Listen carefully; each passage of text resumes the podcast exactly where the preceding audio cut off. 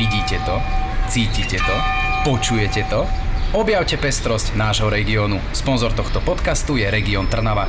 www.regiontrnava.sk Dovolenka na Slovensku, dobrý nápad. Realizované s finančnou podporou Ministerstva dopravy a výstavby Slovenskej republiky. Počúvate podcast Trnavského rádia. Jeden podcast, pestrý obsah. Trnavské rádio.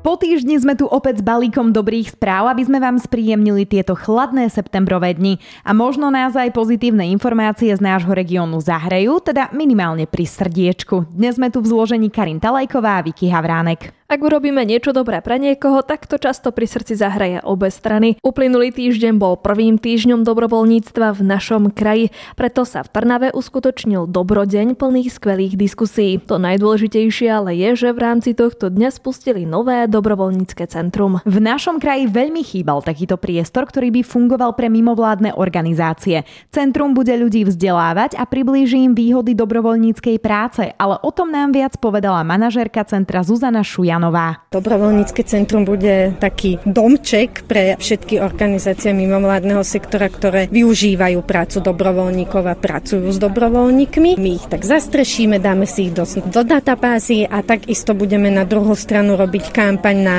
bežných ľudí, aby išli dobrovoľničiť a prečo by mali dobrovoľničiť a čo im to prinesie. Do dobrovoľníckých činností sa zapája aj študent z Trnavy Marián Cipár. Spoluvedie iniciatívu Pošli dobro, v rámci ktorej ktorej dobrovoľníci posielajú listy seniorom po celom Slovensku. Mladí sa tak chcú priblížiť staršej generácii a je to naozaj krásne gesto. Dobro sa cení. Marian totiž patrí medzi skoro 140 študentov z nášho kraja, ktorí získajú medzinárodné ocenenie vojvodu z Edimburgu. Získať ho je náročné. Študent musí na sebe vytrvalo pracovať aspoň 6 mesiacov a prekonať 4 výzvy. Cenu si prevezme koncom tohto mesiaca. Môže nám byť dobrým príkladom. Potežme ale aj športových nadšencov nadšencov z Dunajskej stredy.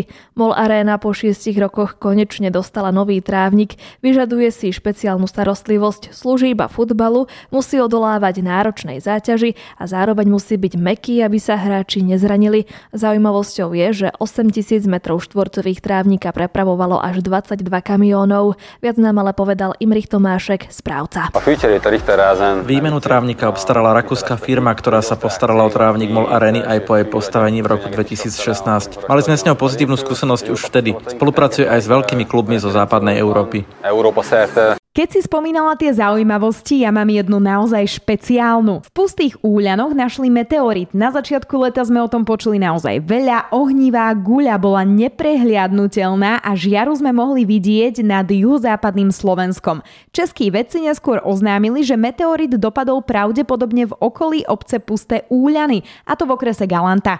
Kúsky meteoritu môžeme nájsť ale na viacerých miestach. O tom povedal viac Juraj Tóc z katedry astronómie Univerzity Komenského v Bratislave. Najmenšie by mali ležať smerom na obec Abraham na úrovni 5-10 gramov, ale potom ďalej smerom cez pusté úľany a západne od pustých úľan by mali byť e, ťažšie meteority s väčšou hmotnosťou až do 400 gramov. Takže to je pádové pole, ktoré je veľké takmer 6 km na dĺžku a približne 700 metrov na šírku. Za týmto meteoritom naozaj začal potom potom masívny hon ako za takým pokladom alebo za vzácnou zverou. Mm-hmm. Jeho úlomky hľadali vedci, študenti, ale aj široká verejnosť. Šťastným nálezcom bol nakoniec amatérsky hľadač, nadšenec astronómie z Poľska. Pri jeho úlomku to ale nekončí. V okolí obce ich je ešte mnoho, takže hor sa na výpravu. Hľadať môžeme aj živé tvory. Napríklad pri Trnave videli vzácného ružového plameniaka. Pravdepodobne k nám prišiel zo severného Talianska. Predpokladá sa, že neunikol zo zajatia, preto toho zaradia do zoznamu vtáčich druhov na Slovensku, ale o tom hovorí viac Jozef Ridzoň zo Slovenskej ornitologickej spoločnosti BirdLife Slovensko.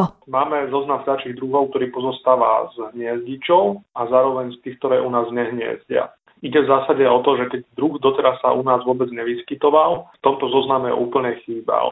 Tým, že máme prvý výskyt, a to len potvrdzuje, že do budúcna môžeme očakávať výskyty tohto druhu znovu. To znamená, že možno za plameniakmi už nebudeme musieť chodiť do Španielska, Francúzska či Talianska, ale ich krásu výnimočne spozorujeme aj v našej prírode. Presne tak, no a na záver si ešte spomeňme na pár skvelých vecí, ktoré sa udiali tento týždeň.